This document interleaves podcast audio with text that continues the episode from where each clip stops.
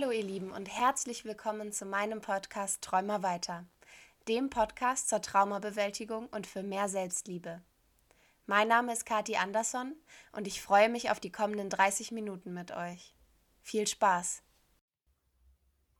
Hallo ihr Lieben und herzlich willkommen zu einer neuen Folge. Heute spreche ich mit Julia. Hi Julia. Hallo. Schön, dass du da bist. Ja, ich freue mich auch sehr, äh, Gast bei deinem Podcast jetzt heute sein zu dürfen. Würdest du dich einmal vorstellen? Ja, sehr gerne. Also, hallo, mein Name ist Julia. Ich ähm, bin Bloggerin. Man kann es, ja, man kann es, glaube ich, so nennen. Ich bin Bloggerin. Ähm, ich blogge quasi unter dem Pseudonym The German Introvert. Bin auch auf Instagram sehr aktiv und spreche dort über ja das Introvertiertsein, Introversion, ähm, auch sehr viel Mental Health Themen und grundsätzlich auch möchte ich mit meinem Instagram und meiner Arbeit andere Introvertierte wissen lassen und zeigen, dass sie nicht alleine sind. Dementsprechend ist es mir auch ein super großes Anliegen, anderen wirklich auch dabei zu helfen, ihre innere Stärke zu finden, was ja nicht immer so leicht ist, vor allem wenn man eben ja introvertiert ist und zurückhaltend. Ich studiere nebenbei eben noch Gesundheitspsychologie. Genau, und das erstmal so zu mir. Mhm, super, da werden wir auch gleich ja noch ähm, weiter drauf eingehen. Ähm, Julia, was sind denn fünf schöne Dinge in deinem Leben?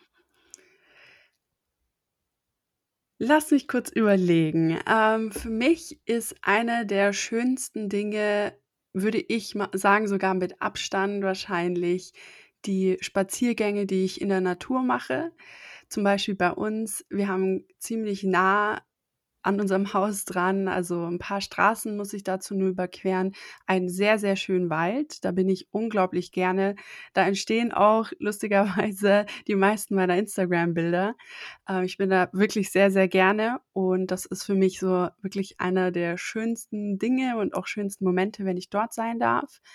Dann als zweites auf jeden Fall der erste Kaffee am Tag. Ähm, ich weiß nicht, für mich ist das so ein bisschen Teil meines Ich starte in den Tag Ritual. Können wahrscheinlich sehr viele nachempfinden. Also ohne Kaffee äh, in der Früh. Nicht mal nur wegen der Müdigkeit, sondern einfach so als kleiner Wachmacher und äh, Energiegeber. Ja, ohne den könnte ich nicht. Und der bereitet mir natürlich auch die, eine sehr große Freude. Dann auch als drittes dazu, das kommt dann meistens auch zum Kaffee dazu, ist dann die erste Stunde, die ich in der Früh alleine und in Stille verbringe. Also da spreche ich auch nicht mit irgendjemanden, sondern verbringe die Zeit einfach mit mir und in Stille, ähm, reflektiere, journale und das ist dann auch schon Nummer vier. Also ich journale unglaublich gerne. Nicht jeden Tag, aber ja, meistens dann, wenn ich es brauche und meistens eben auch in der Früh, einfach weil wenn dann sich irgendwas aufstaut, dann kann ich das übers Journaling loslassen und das ist für mich einfach ganz, ganz toll und auch irgendwie eine ganz wunderschöne Praxis, die ich da auch in ja, meine in mein Leben und meine Routine integriert hatte. Und als Letztes, und das habe ich auch erst neu für mich entdeckt, was aber sich mittlerweile auch zu einem sehr schönen Ding in meinem Leben entwickelt hat, ist tatsächlich das Stretching. Ähm, Mache ich auch nicht jeden Tag. Ich wünschte, es wäre so, aber jedes Mal, wenn ich es mal, freue ich mich voll drauf und fühle mich danach auch richtig, richtig gut. Voll schön. Das sind mega, mega spannende und interessante Sachen auch. Ich dachte ja, als ich den Podcast gestartet habe, dass sich total viel wiederholen wird. Und tatsächlich hat sich noch irgendwie gar nichts wiederholt. also ich finde das ultra schön, dass jeder so seine eigenen Sachen hat, ähm, die, die ihn oder sie ähm, motivieren und glücklich machen. Und ähm, ja, das finde ich total schön. Ähm, ja, dann lass uns doch mal, mal ins Thema reinstarten. Ähm, fangen wir doch mit deinem Blog an. Du selbst nennst dich introvertiert. Was kann ich mir darunter vorstellen? Ja, also ich glaube, dass viele ja einige Dinge mit dem Introvertiertsein verknüpfen, die nicht unbedingt zwangsläufig miteinander zu tun haben. Deshalb erkläre ich das natürlich sehr gerne. Ähm, introvertiert sein bedeutet anders als die meisten denken nicht, dass man sich schüchtern nennt. Ähm, und introvertiert sein ist auch nicht ein ganz fancy Begriff dafür, sondern introvertiert sein bedeutet im Prinzip, dass anders als, sagen wir mal, die Norm und anders als die meisten Menschen, beziehungsweise die Menschen, die wir draußen in der Welt halt sehen, man als introvertierter Mensch gerne Zeit alleine verbringt und ein sehr geringes Bedürfnis hat, also ein natürliches Bedürfnis, ähm, mit anderen Menschen in Kontakt zu treten, in soziale Interaktionen und so weiter. Und das liegt zum einen aber auch daran, dass introvertierte Menschen jedes Mal, wenn sie in soziale Kontakte treten und mit anderen sich unterhalten oder vielleicht auch mal in eine Gruppensituation kommen, dass sie eben durch diese kleinen Konversation, äh, Konversationen tatsächlich Energie verlieren. Ganz egal, ob das eben nur Smalltalk ist oder eben auch lange Gespräche mit anderen Menschen. Und das macht so ein bisschen das Introvertiertsein aus. Und das hat dann entsprechend auch Einflüsse auf die Persönlichkeit des jeweiligen Menschen, weil mh, hm, wir dadurch, dass wir, wenn wir nach außen gehen, Energie verlieren, ähm, also zum Beispiel eben, indem wir draußen in der Welt sind oder mit anderen sprechen, ähm, dass wir da deshalb automatisch mehr Zeit einfach im Innen verbringen. Das heißt also in unseren eigenen Gedanken, mit uns selbst. Und ja, das ist so, was das Introvertiertsein eigentlich bedeutet. Viele missverstehen das ja und denken, man ist schüchtern oder so, was so ein kleiner Nebeneffekt ist quasi, ein kleines Symptom des Introvertiertseins bei sehr vielen, weil uns einfach die Übung fehlt im Prinzip im Vergleich mhm. zu anderen. Ja, genau. Das so als kleine Erklärung. Ja, voll spannend. Ich ähm, erkenne da recht viel von mir wieder.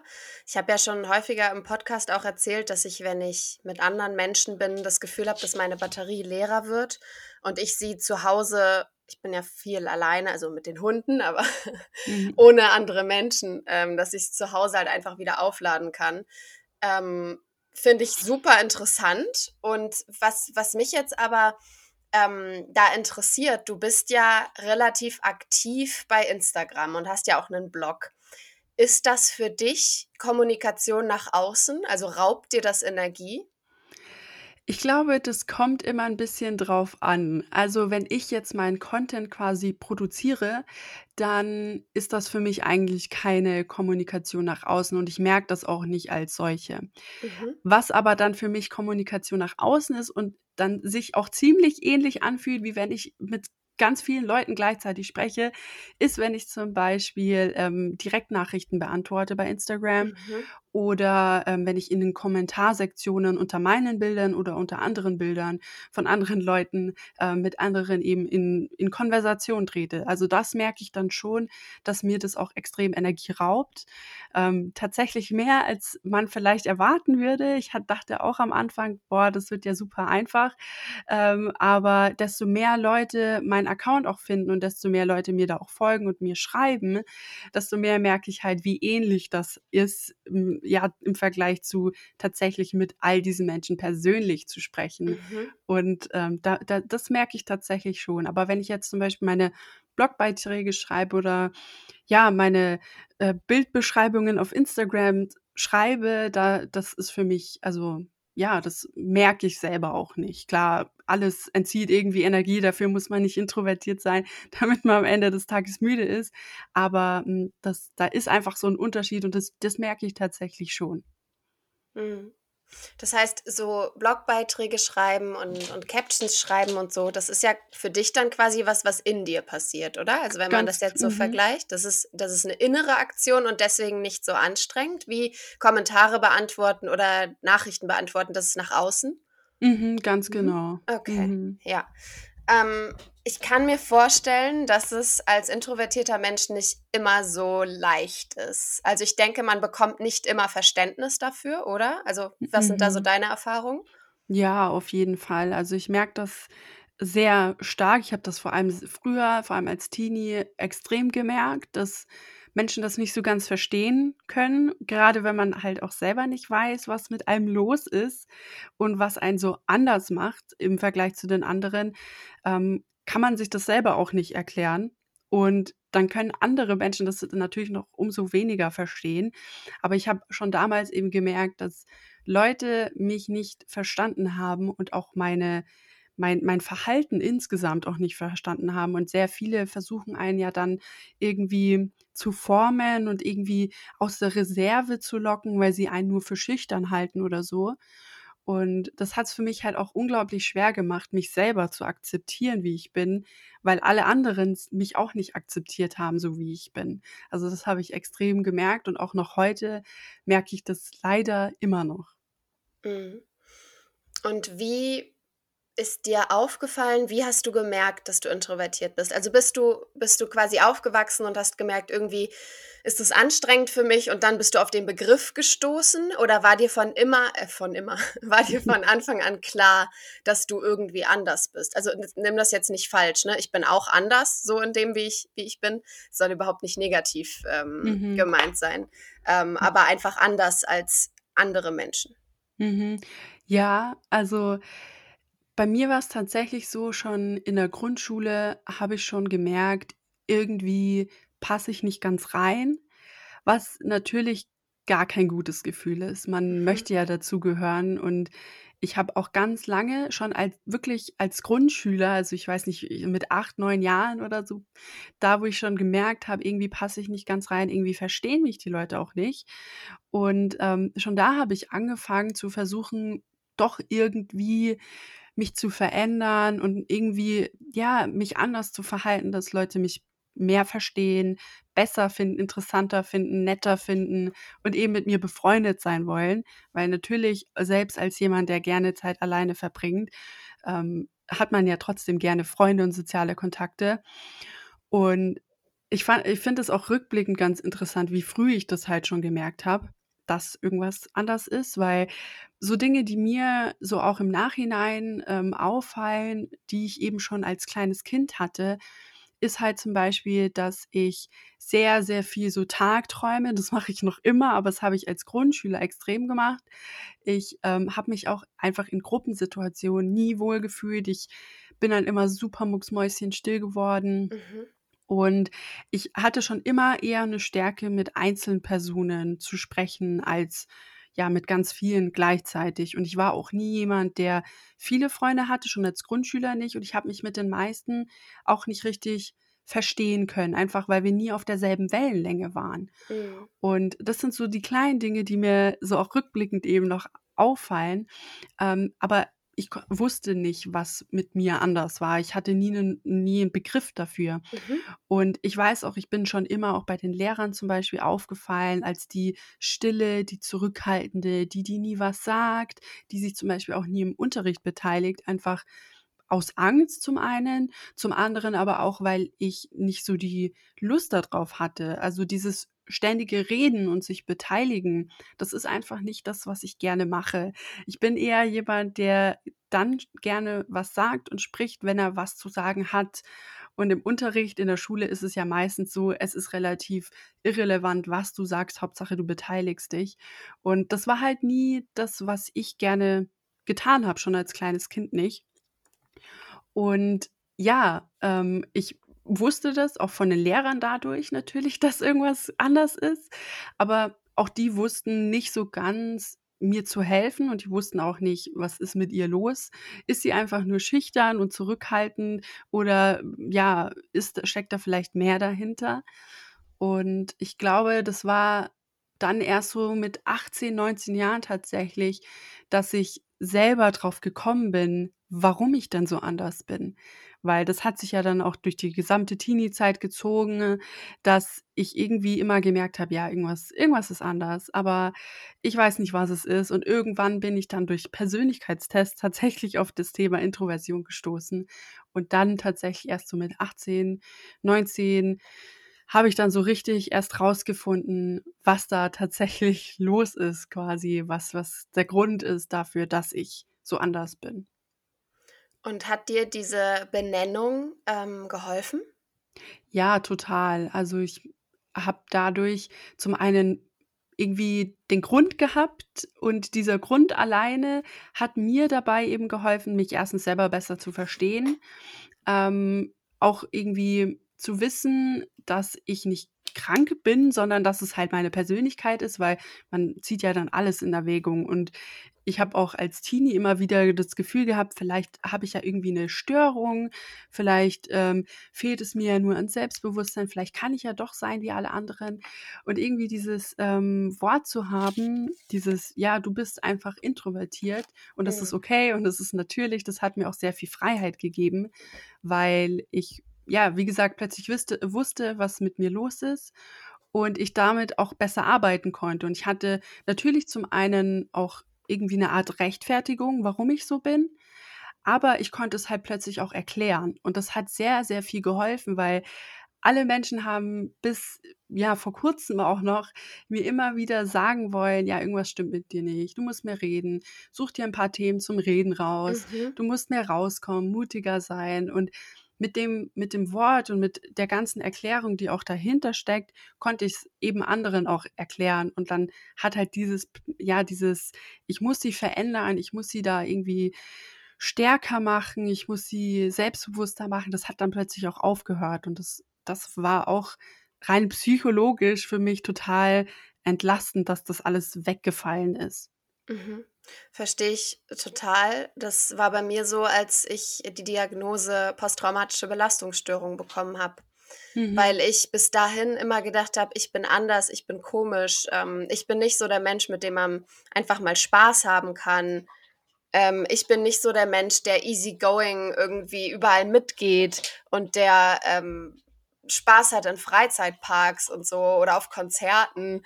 Und ich dachte immer, das liegt daran, weil ich, weil ich komisch bin, weil ich ähm, einfach anders bin. So. Und als dann die Diagnose kam und ich mich auch damit beschäftigt habe, was ist eine PTBS, ähm, hat mir das eine enorme Last von meinen Schultern genommen, weil ich gedacht habe, ich bin nicht eigenartig und ich bin nicht einfach anders als andere, sondern da gibt's einen Grund für. Und das hat mir total geholfen. Also das war für mich ähm, irgendwie so, so dieser Rucksack, den ich immer auf dem Rücken hatte, der ist direkt um die Hälfte leichter geworden. Ja, ganz genau so hat sich's auch angefühlt.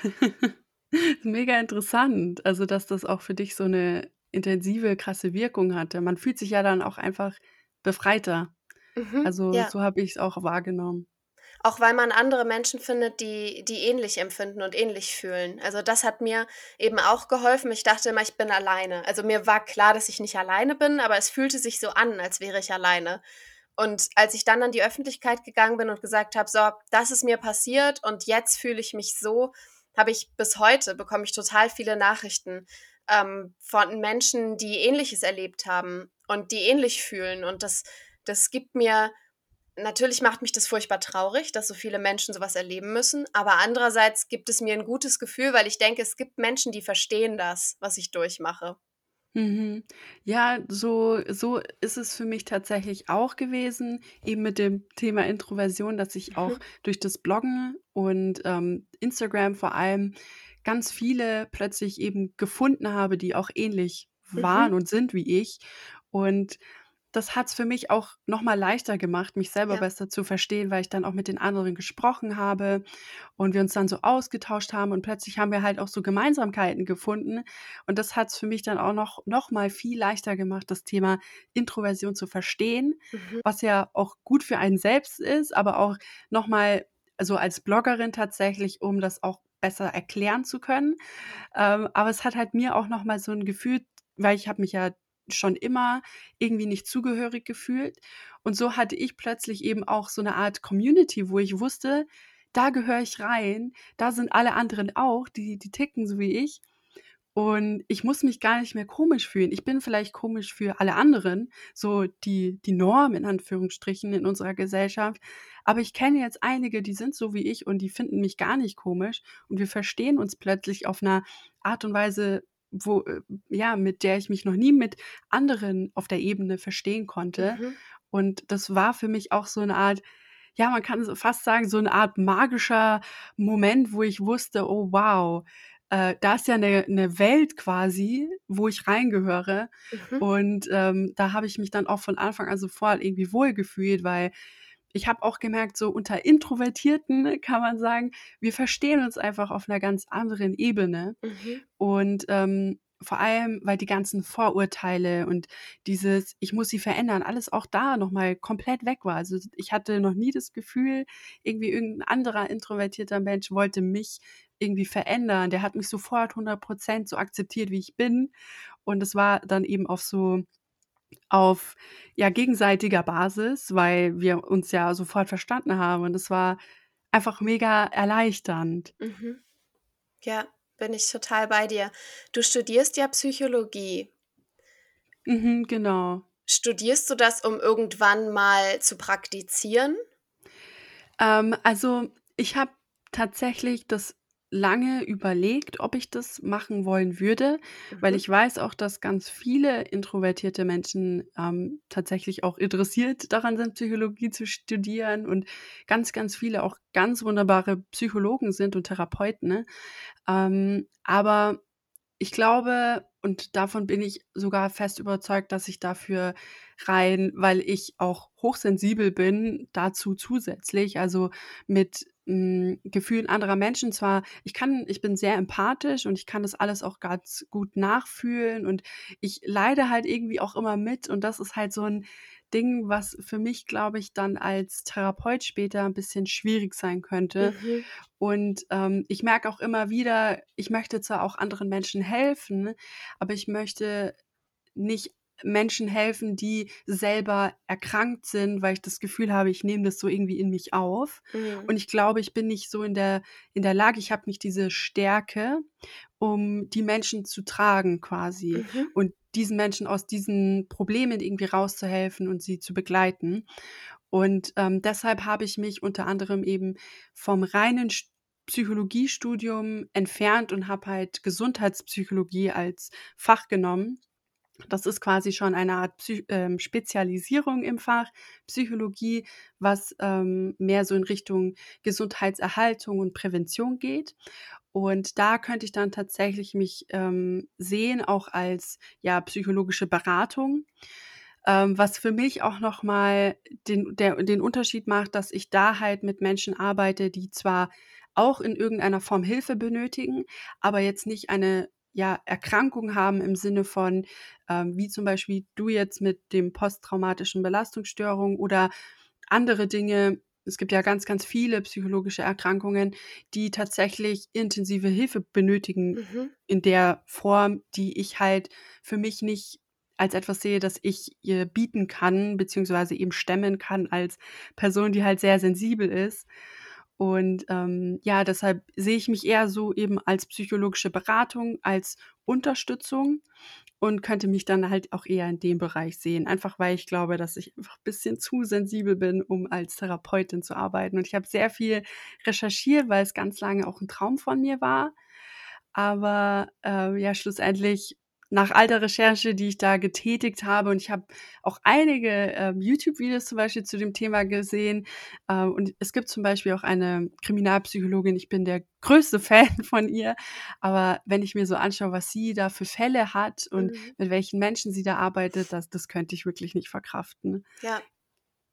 Finde ich aber stark von dir, dass du das, ähm, selber bei dir bemerkst und einsiehst. Also, es gibt Mhm. ja auch viele Menschen, die halten dann an ihrem Traum fest, komme was wolle, und sitzen dann wahrscheinlich in ihrer Praxis und haben irgendwann 'n Burnout, weil sie's nicht nicht schaffen, diese Emotionen zu verarbeiten. Ich könnte das auch nicht. So, ich wollte auch Mhm. ganz lange Psychologin werden.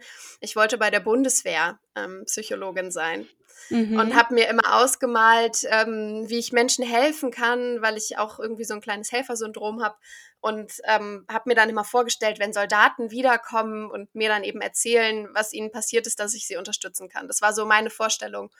Und Mhm. irgendwann, als ich mich dann mal mehr mit meiner Psyche befasst habe, habe ich gedacht: „Ey, du hast selbst so viele Probleme.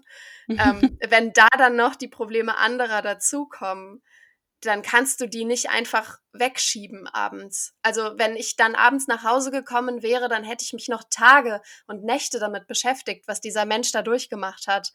Und deswegen habe ich Mhm. diesen Traum dann auch zur Seite geschoben. Aber ich finde, das erfordert total viel Stärke, auch sagen zu können, was man nicht kann oder nicht möchte. Ja, voll. Vor allem, weil ich auch, ähm damit aufgewachsen bin irgendwie, kann man sagen, immer stark zu sein und stark Mhm. sein zu müssen. Und, ähm, deshalb dachte ich auch, wie gesagt, ganz lange, dass ich mal Therapeutin werde und diese Stärke nutze, um anderen Menschen zu helfen.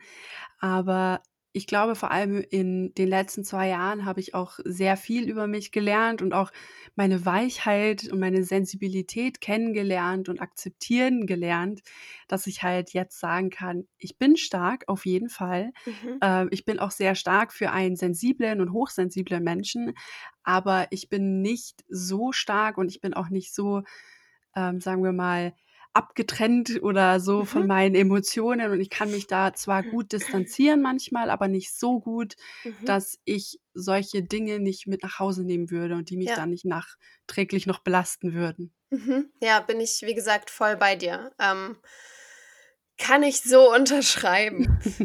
Nun hast du in in deinem in unserem Vorgespräch, in deinem Fragebogen ausgefüllt, dass du über Mobbing am Arbeitsplatz sprechen möchtest aufgrund deiner Introversion. Ähm, wie wie kann ich mir das vorstellen? Was hast du da erleben müssen? Ja, also das war also, ähm, so als kleine Randinfo, ich habe damals also bevor ich jetzt, ähm, Gesundheitspsychologie angefangen habe, ich bin da jetzt aktuell im zweiten Semester, ähm, habe ich, ähm, Marketingmanagement in einem dualen Studium studiert.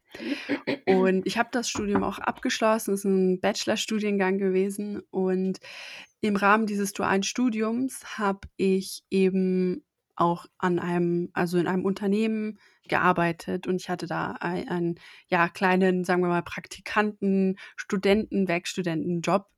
Und, ähm, grade die ersten 2 Semester waren extrem schwer für mich. Vor allem eben als introvertierter Mensch, als jemand, der sehr zurückhaltend ist und so im eigenen Kopf ist, habe ich da echt, ja, einige Probleme gehabt, vor allem mit den anderen Menschen dort. Und das Unternehmen, wo ich gearbeitet habe, ich weiß jetzt nicht, wie hoch der Altersdurchschnitt war, aber ich war auf jeden Fall die Jüngste und zwar mit Abstand die Jüngste und irgendwie habe ich auch das Gefühl, äh, so auch im Nachhinein, so als jemand, der Praktikant ist und noch dazu halt super jung, also ich war damals 18 Jahre alt der wird dann meistens auch etwas schlechter behandelt. Und, ähm, das mal unabhängig natürlich jetzt davon, dass ma dass ich introvertiert bin und auch zu dem Zeitpunkt natürlich war. Äh, ja, und da war's auf jeden Fall auch vor allem am Anfang super schwierig. Es hat sich über die Zeit gebessert, aber vor allem die ersten 2 Semester waren, wie gesagt, wirklich sehr, sehr schlimm. Und ich habe da leider ja, äh, leider Sachen erleben müssen, die nicht so schön waren und die mich auch im Nachhinein echt geprägt haben. Ähm, und die haben mich auch sehr an meine Schulzeit erinnert, die leider auch sehr viel mit Mobbing zu tun hatte. Und am Arbeitsplatz, ja, hatte ich dann solche Momente, wo wo Menschen mich versucht haben, irgendwie ja, so ja, wie nennt man das? So sie sie haben auf mich eingestichelt, weil ich irgendwie anders war, weil ich so zurückhaltend war. Sie haben versucht, mich irgendwie aus der Reserve zu locken. Es gab Leute, die haben blöde Sachen über mich gesagt, obwohl ich nie mit ihnen gesprochen habe. Ich war grundsätzlich jemand, der eigentlich immer für sich selbst war und ich glaube, ich bin halt dadurch sehr negativ aufgefallen. Und ich habe zwar auch immer mal wieder versucht, mich irgendwie zu integrieren, aber das ist halt echt nicht so einfach, wenn man dann zusätzlich auch echt schüchtern und unsicher ist. Und ich war mit 18, glaube ich, noch super, super unsicher. Mittlerweile habe ich an Selbstbewusstsein gewonnen, aber damals, das war wirklich ganz schlimm. Und, ähm, ja, dann gab's dann eben solche Momente, wo dann Leute einfach irgendwelche Dinge über mich erzählt haben, die gar nicht gestimmt haben. Dann auch Leute, die irgendwelche Sachen gegenüber dem Chef über mich gesagt haben, äh, damit ich halt Probleme bekomme. Und, ähm, da gab's dann zum Beispiel auch noch so 'n Moment und das fand ich persönlich mega unangenehm. Ähm, da hat mir dann irgendeiner von den, ja, anderen Arbeitern, Mitarbeitern eine Aufgabe aufgedrückt, die erforderte, dass ich in ganz viele unterschiedliche Abteilungen laufe in dem Gebäude. Das war 'n ganz großes Bet Gebäude und da gab's unzählige Abteilungen, weil das 'n sehr großes Unternehmen ist. Und, ähm, ich musste dann durch die ganzen, ähm, Abteilungen laufen und herausfinden wie die Namen einzelner Mitarbeiter sind, die für bestimmte Projekte, bestimmte kleine Felder in den Abteilungen zuständig waren. Und ich kann dir sagen, es war so unglaublich unangenehm, weil die wussten ganz genau, wie schüchtern ich war und wie wenig ich tatsächlich äh, insgesamt mit allen Leuten im Unternehmen zu tun hatte.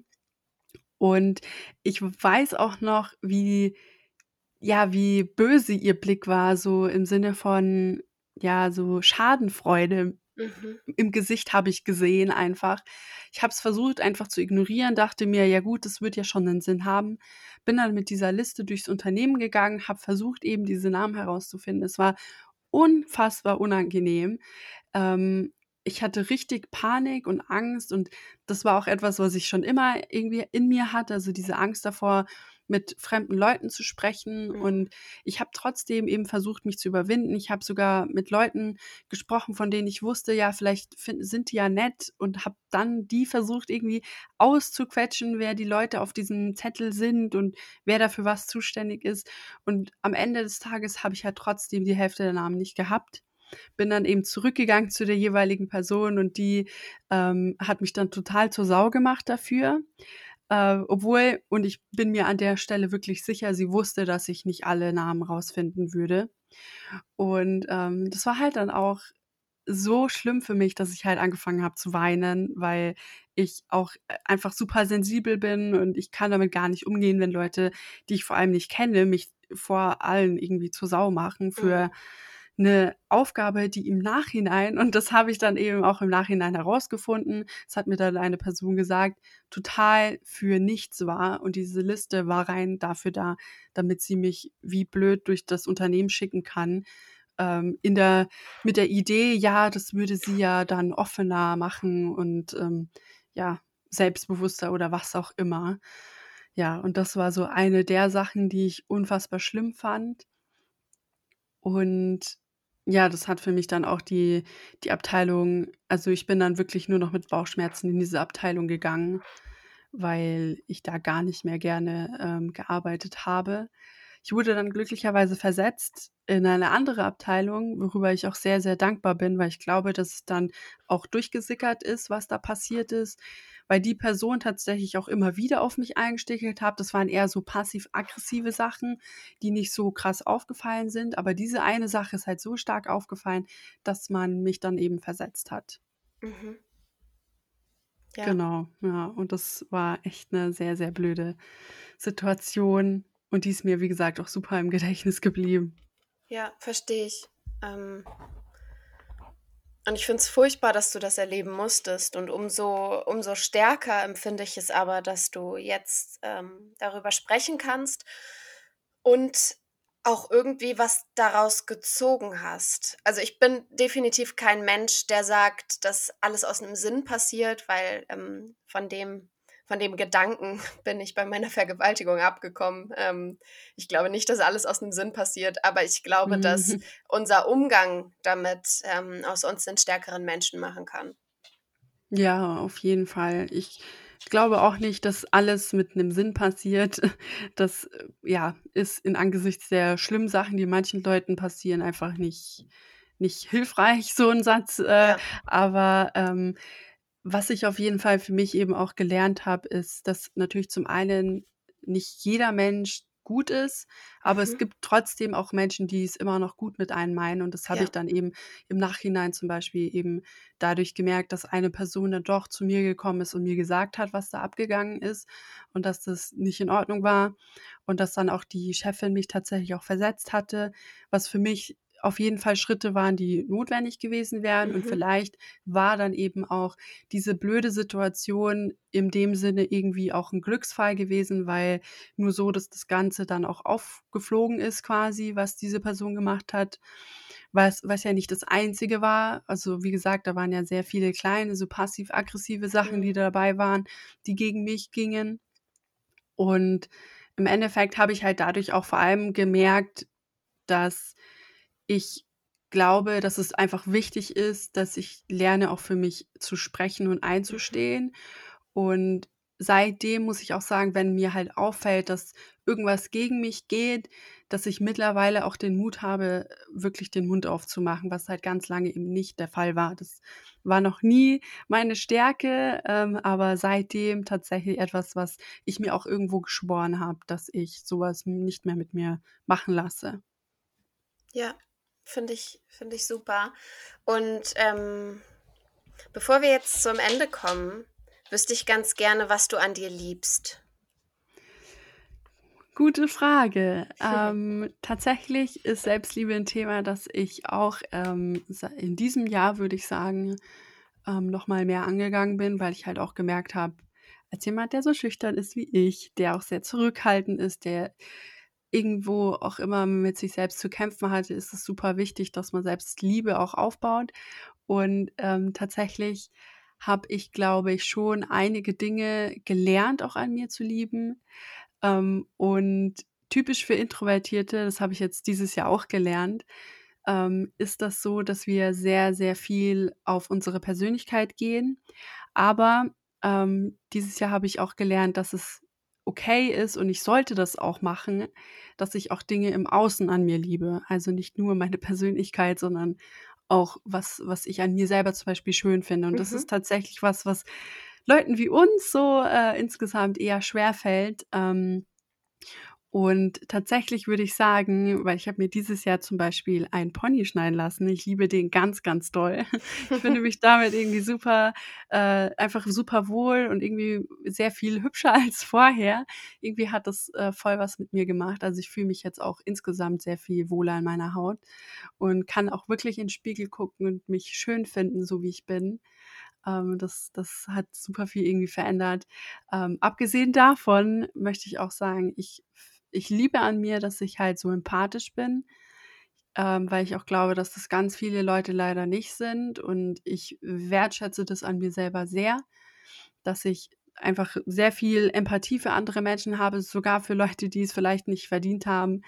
Ähm, aber ja, also das auf jeden Fall und dass ich auch in der Lage bin, so Situationen objektiv zu betrachten, ähm, aber dabei eben auch nicht eben die, die Emotionsseite zu vergessen, was halt auch etwas ist, was ich so ein bisschen als mein Talent sehe, dass ich halt zwar die Dinge objektiv sehen kann, aber dass ich eben nie vergesse, dass alle beteiligten Menschen sind und ähm, dass jede, jede Gefühlsregung quasi beachtet werden muss. Und ja, als letztes würde ich auch sagen, dass ich, glaube ich, so mein, meine, meine Wissensbegierde ähm, und damit auch resultierend meine ja, Intelligenz, kann man sagen, auch etwas ist, was ich sehr an mir liebe, glaube ich, ja. Ja, mega schön. Finde ich total, total wichtig auch, dass wir Frauen, also gerade Frauen, mal ein bisschen mehr dazu stehen, was wir haben und was mhm. wir können und dass wir einfach mal sagen, ja, ich bin intelligent und ich bin total empathisch, ich bin super. Das sagen mhm. wir viel zu selten und ich finde, das sollten wir viel häufiger sagen. Also, you go, girl. Absolut, kann ich nur zustimmen. So, dann ähm, bedanke ich mich bei dir für deine Zeit. Und sehr gerne. ihr HörerInnen, wenn ihr noch Fragen an Julia habt, ich verlinke sie wie immer in diesem Post und unter dem Podcast, dann dürft ihr ähm, Julia sehr gerne schreiben, würde ich sagen, oder? Ja, sehr gerne. Wenn ihr Fragen oder Anregungen zum Podcast oder zu mir habt, dann schreibt mir gern bei Instagram oder schreibt mir einfach eine Mail. Ich freue mich auf die nächste Woche mit euch. Und denkt dran, wir schaffen das. Alle gemeinsam. Und nun würde ich gerne zum Abschluss mit euch eine Minute nur den Klängen der Wellen lauschen, vielleicht an gar nichts anderes denken, eventuell meditieren, wenn ihr darauf Lust habt, und einfach mal nur im Moment sein.